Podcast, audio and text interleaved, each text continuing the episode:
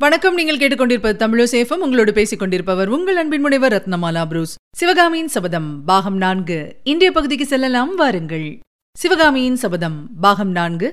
அத்தியாயம். சிதைந்த கனவு. இதோ உன் காதலன்.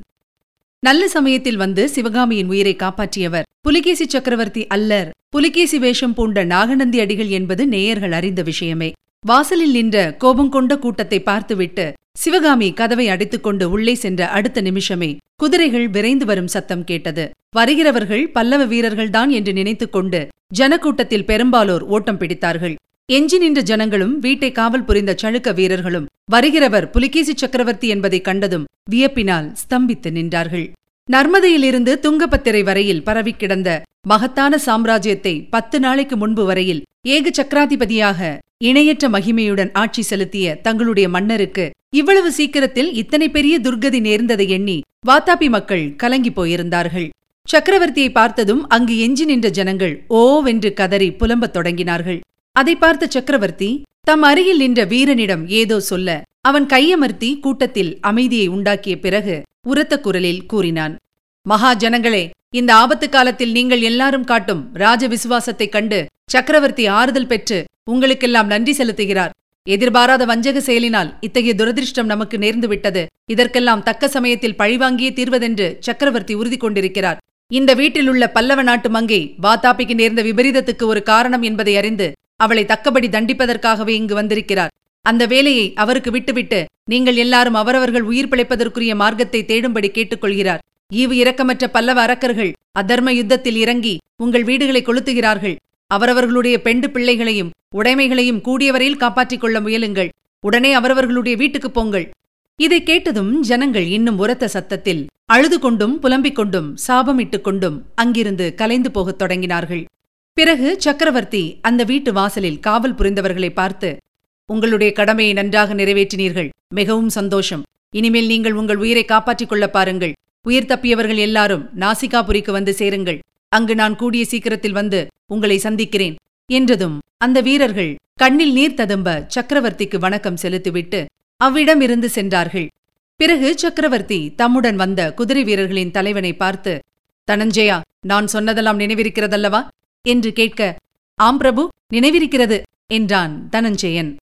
இன்னொரு தடவை சொல்லுகிறேன். இங்கிருந்து உடனே செல்லுங்கள். மாமல்ல சக்கரவர்த்திக்கு ஜே என்று கோஷம் போட்டுக்கொண்டு நகரை விட்டு வெளியேறுங்கள்.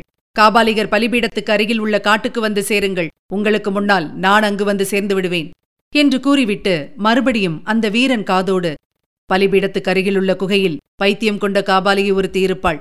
தாட்சண்யம் பாராமல் அவளை கொன்றுவிடு என்றார் சக்கரவர்த்தி.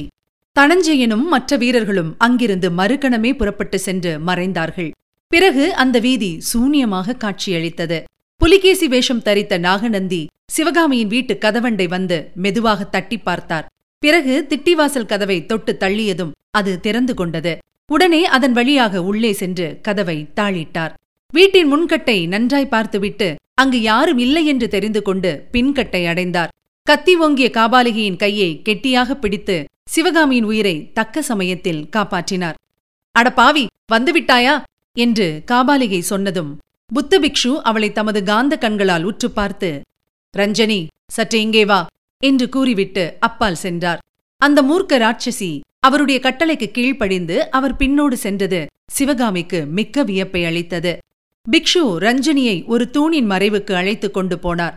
சிவகாமியின் காதில் விழாத குரலில் ரஞ்சனி இது என்ன காரியம் செய்தாய்? என்றார். பிக்ஷு தவறு ஒன்றும் நான் செய்யவில்லையே. நகரம் எரிவதைக் கண்டதும் தங்களைப் பற்றி கவலை ஏற்பட்டது. தங்களை தப்புவித்து அழைத்துப் போவதற்காக வந்தேன். அப்படியா? ரொம்ப சந்தோஷம். ஆனால் அந்த பல்லவ நாட்டுப் பெண்ணை எதற்காக கொல்லப் போனாய்? அதுவும் தங்களை தப்புவிப்பதற்காகத்தான். அவளால் தங்களுக்கு அபாயம் நேராதென்பது என்ன நிச்சயம்? அவள் விரோதி நாட்டுப் பெண்தானே மூடமே அவளால் எனக்கு என்ன அபாயம் நேர்ந்துவிடும்? பிக்ஷு காதல் என்கிற அபாயம் மற்ற அபாயங்களை விட மிக பொல்லாததல்லவா? என்றாள் காபாலிகை. உன் மூடத்தனம் இன்னும் உன்னை விட்டுப் போகவில்லை. நீ இருக்கும்போது நான் இன்னொரு பெண்ணை. அப்படியானால் அவளைப் பற்றி ஏன் இவ்வளவு கவலை உங்களுக்கு? அவளை நான் கொன்று பழி தீர்த்து கொண்டால் உங்களுக்கு என்ன? அசடே சிவகாமியை பழி வாங்குவதற்கு உனக்கென்ன காரணம் இருக்கிறது? எனக்கல்லவா இருக்கிறது? பல்லவன் பேரில் என்னுடைய பெரும் பழியை தீர்த்துக் கொள்வதற்காகவே அவளை நான் பத்திரமாய் பாதுகாத்து வருகிறேன் என்று எத்தனை தடவை உனக்கு சொல்லியிருக்கிறேன். பிக்ஷு இப்போது ஒன்று மோசம் போய்விடவில்லையே? மோசம் போய்விடவில்லை. ஒரு விதத்தில் நீ இங்கு அவசரமாய் புறப்பட்டு வந்ததே நல்லதாய் போயிற்று. ரஞ்சனி நீ எனக்கு இச்சமயம் உதவி செய்ய வேண்டும். இப்போது நான் சொல்லுகிறதைக் கேட்டால் அப்புறம் ஆயுள் முழுவதும் உன் இஷ்டப்படி நான் நடப்பேன். பிக்ஷு இது சத்தியமா?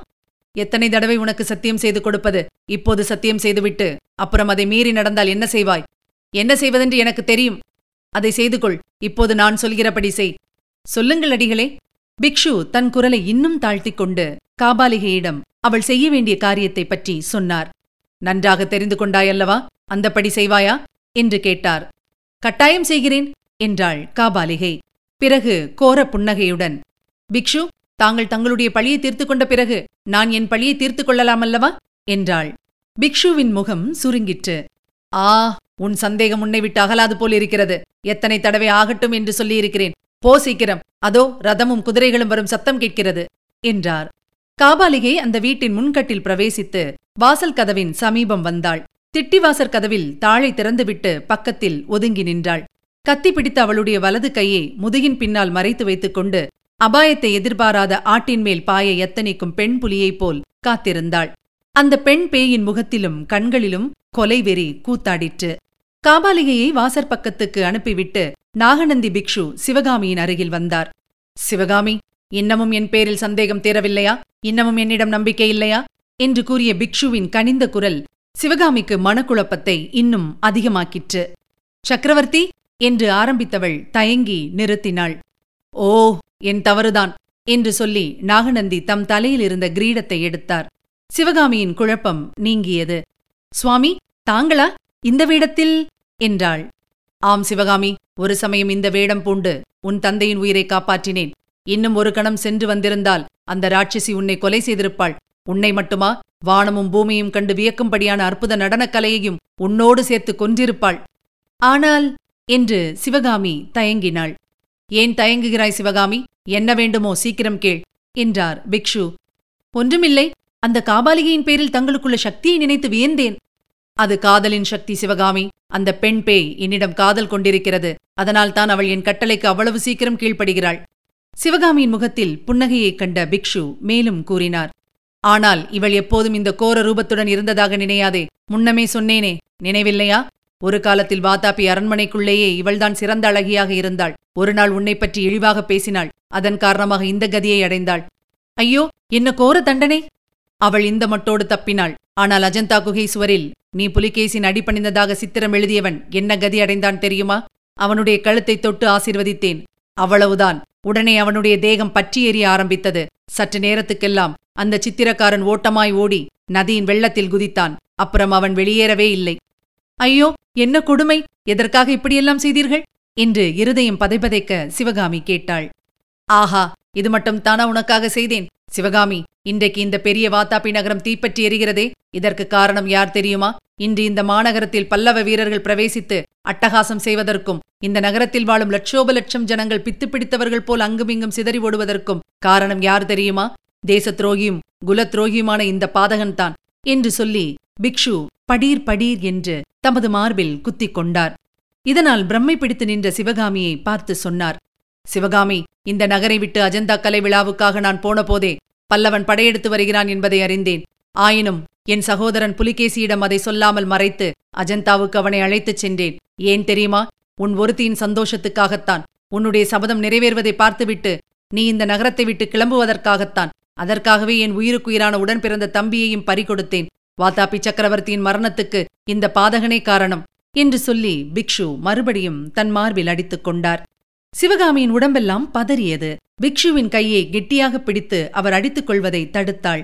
சிவகாமி தன்னுடைய தளிர்கரத்தினால் தொட்டவுடனேயே நாகநந்தியடிகள் சாந்தமடைந்தார். சிவகாமி உன்னை பதறும்படி செய்துவிட்டேன். மன்னித்துவிடு என்றார். மன்னிப்பதற்கு என்ன இருக்கிறது சுவாமி? அன்று என் தந்தையின் உயிரை காப்பாற்றினீர்கள். இன்று என் உயிரை காப்பாற்றினீர்கள். இதற்காகவெல்லாம் தங்களுக்கு எவ்வளவோ கடமைப்பட்டிருக்கிறேன். ஆனால் இந்த பேதைக்காக தாங்கள் இவ்வளவு சிரமம் எடுத்திருக்க வேண்டாம்.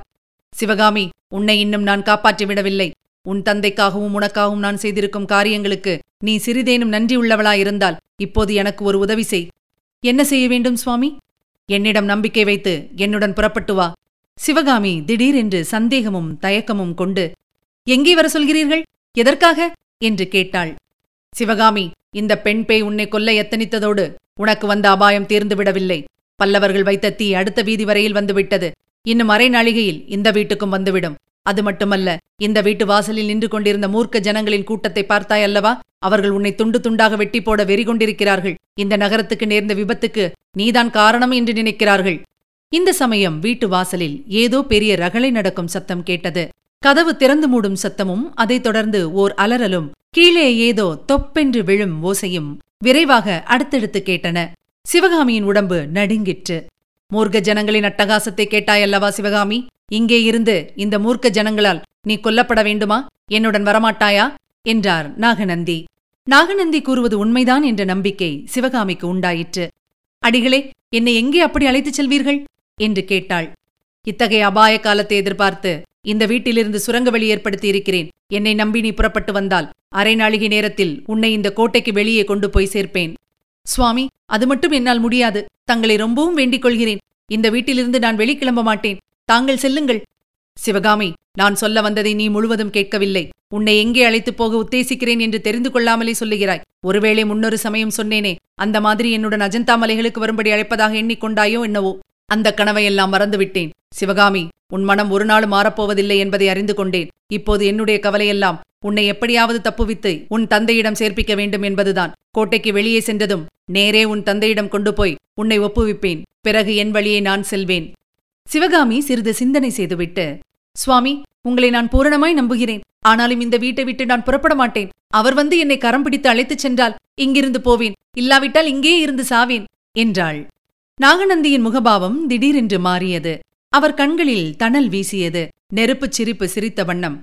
உன் காதலன் மாமல்லன் இங்கு வந்து உன்னை அழைத்துப் போவான் என்றா நினைக்கிறாய்? ஒரு நாளும் இல்லை என்றார்.